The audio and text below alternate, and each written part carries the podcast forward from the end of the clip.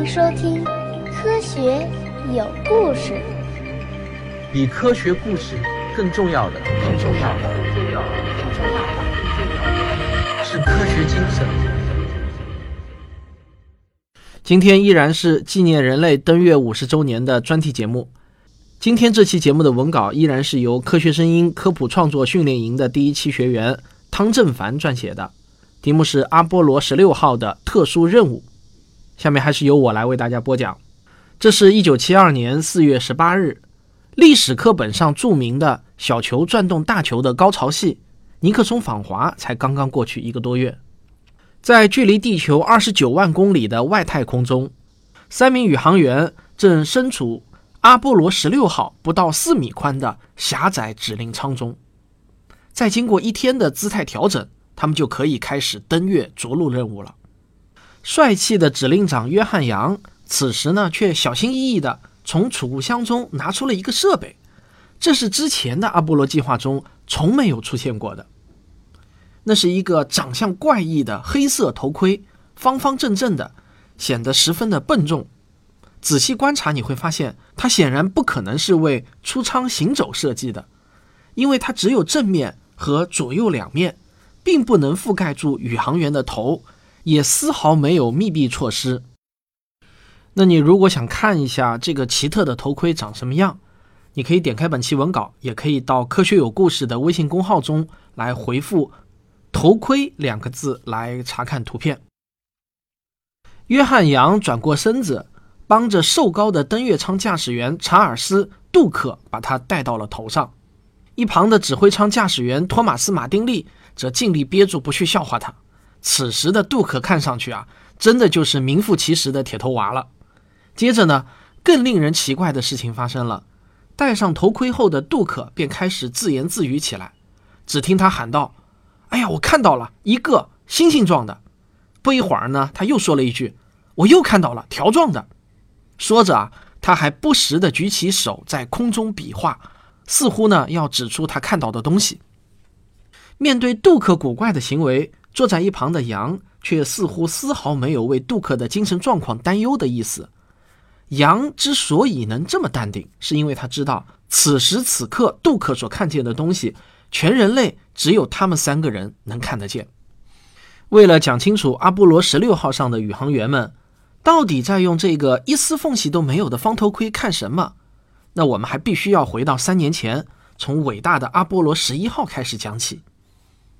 一九六一年，因冷战而生的阿波罗登月计划，以近乎张狂的口吻宣称，要在九年内让人类踏上三十八万公里外的月球。更张狂的是啊。美国人居然真的做到了！一九六九年七月二十日，在全世界的注视下，宇航员尼尔·阿姆斯特朗跨出了他那历史性的一小步。这已然是一个很多小学生都熟悉的传奇故事了。但大多数人不知道的是，在阿波罗十一号宇航员的任务报告中，三个人无一例外的都提到了一种神秘的闪光现象，而这种闪光现象在之前的航天任务中。从来没有出现过，这让 NASA 的科学家们大惑不解。神秘的闪光第一次被注意到是阿波罗十一号返回地球的途中。宇航员回忆道：“当指挥舱处于黑暗状态时，或者呢，他们想要入睡的时候，这种神秘的闪光就会发生。根据宇航员的描述，这种闪光一般是白色的，大部分呈星状点状，也有条状的。闪光转瞬即逝。”似乎没有来自什么特殊的角度，朝任意方向都能看得到。更诡异的是啊，即使宇航员们闭上眼睛，也还能看见他们。在接下来的阿波罗十二号和十三号任务中，宇航员们同样表示看到了这种神秘的闪光。参加过多次太空任务的阿波罗十二号指令长查尔斯·康拉德还特别强调说，在他之前的两次绕转地球的任务中。肯定没有看到过这样的闪光。为了搞清楚这一神秘的现象，NASA 从阿波罗十四号开始就加入了对闪光现象的观测统计任务。经过宇航员们的统计，我们可以得出下面两个结论：第一，这肯定不是宇航员心理出现了问题，因为除了一个人，其他所有人都声称看到了这种现象。第二，这种光似乎很微弱，只有当宇航员们适应了黑暗时才能看到。这也是为什么睡前最容易看见它们。那究竟是什么造成了神秘闪光呢？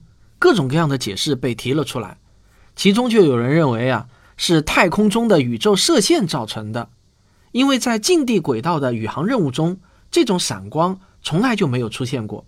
这可能是地球磁场屏蔽了宇宙射线导致的，而阿波罗计划正好是人类第一次远离地球强大的磁场保护。宇宙射线这个酷炫的名字啊，不知道你有没有听说过？它是天体物理学家对宇宙高能射线的简称。在十九世纪末，法国物理学家贝克勒尔发现了原子核的辐射现象，马上便有人猜想，空气中的粒子。有可能因为大地放出的辐射而电离，而这个空气电离的现象很快就得到了证实。但奇怪的是，当科学家带着电离计爬上埃菲尔铁塔时，他们测到的电离度不但没有降低，反而比地面更高了。这和大地放出辐射电离空气的理论显然又是矛盾的。为了进一步证实这个现象，一九一二年，奥地利物理学家维克多·海斯。亲自冒险，带着电离计，乘坐热气球飞到了五公里高的空中。经过海斯的测量，结论是，随着海拔升高，空气的电离度确实呢是在不断的飙升。海斯就推断，这是由于大气层外持续不断的辐射轰击大气造成的。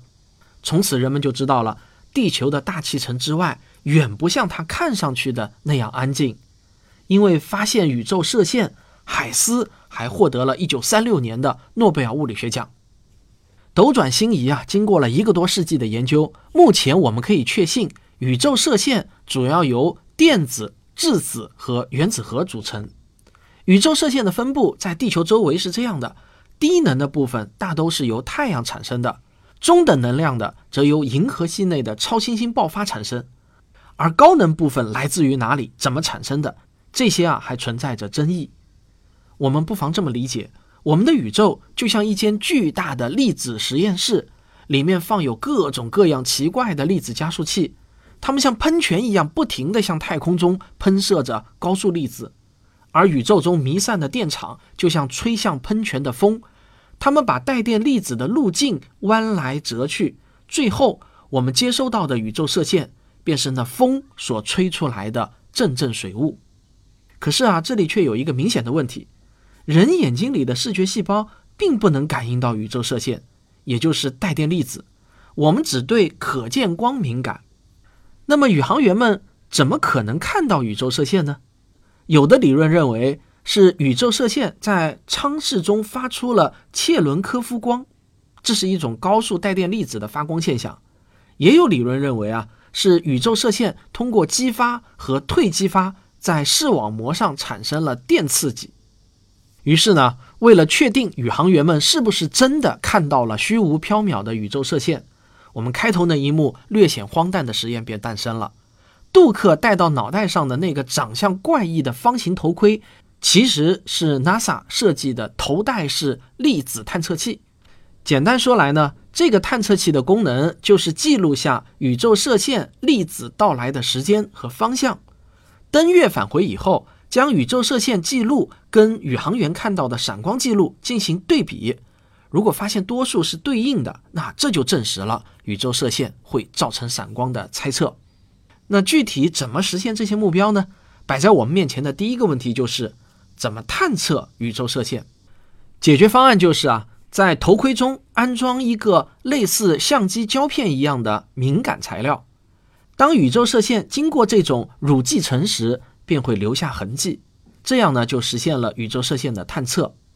第二个问题是，在那个年代，计算机无论从体积还是从算力上来说呢，都远没有现在先进，不可能应用到探测器上。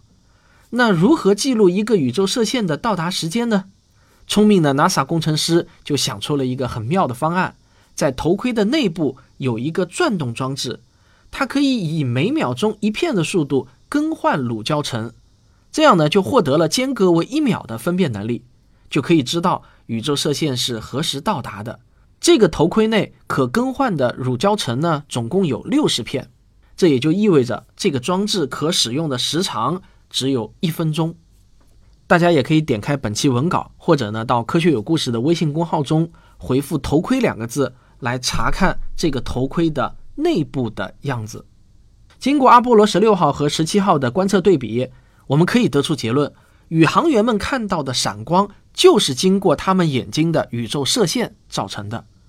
但是小心谨慎的 NASA 对这个还不满意，他们特意在地面加速器上重复了这个过程，哈，也就是让志愿者暴露在加速器的粒子束前，看看他们能否看见闪光。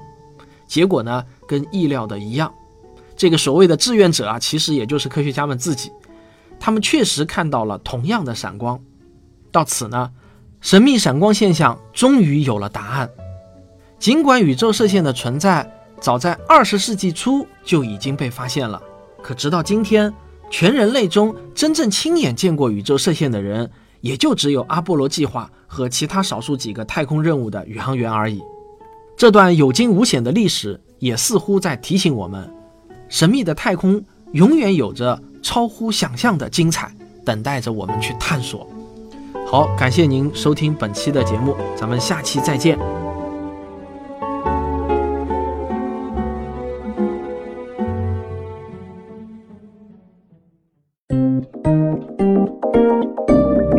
学声音。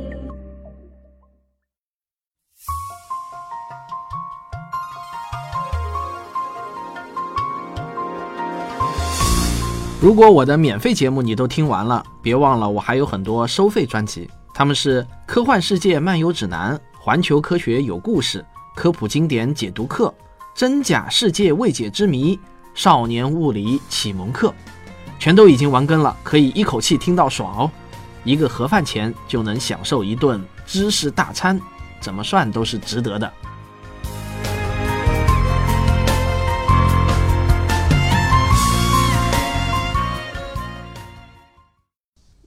本期节目的撰稿人是正在紫金山天文台读天文学的硕士研究生，我们来听一下他自己怎么说。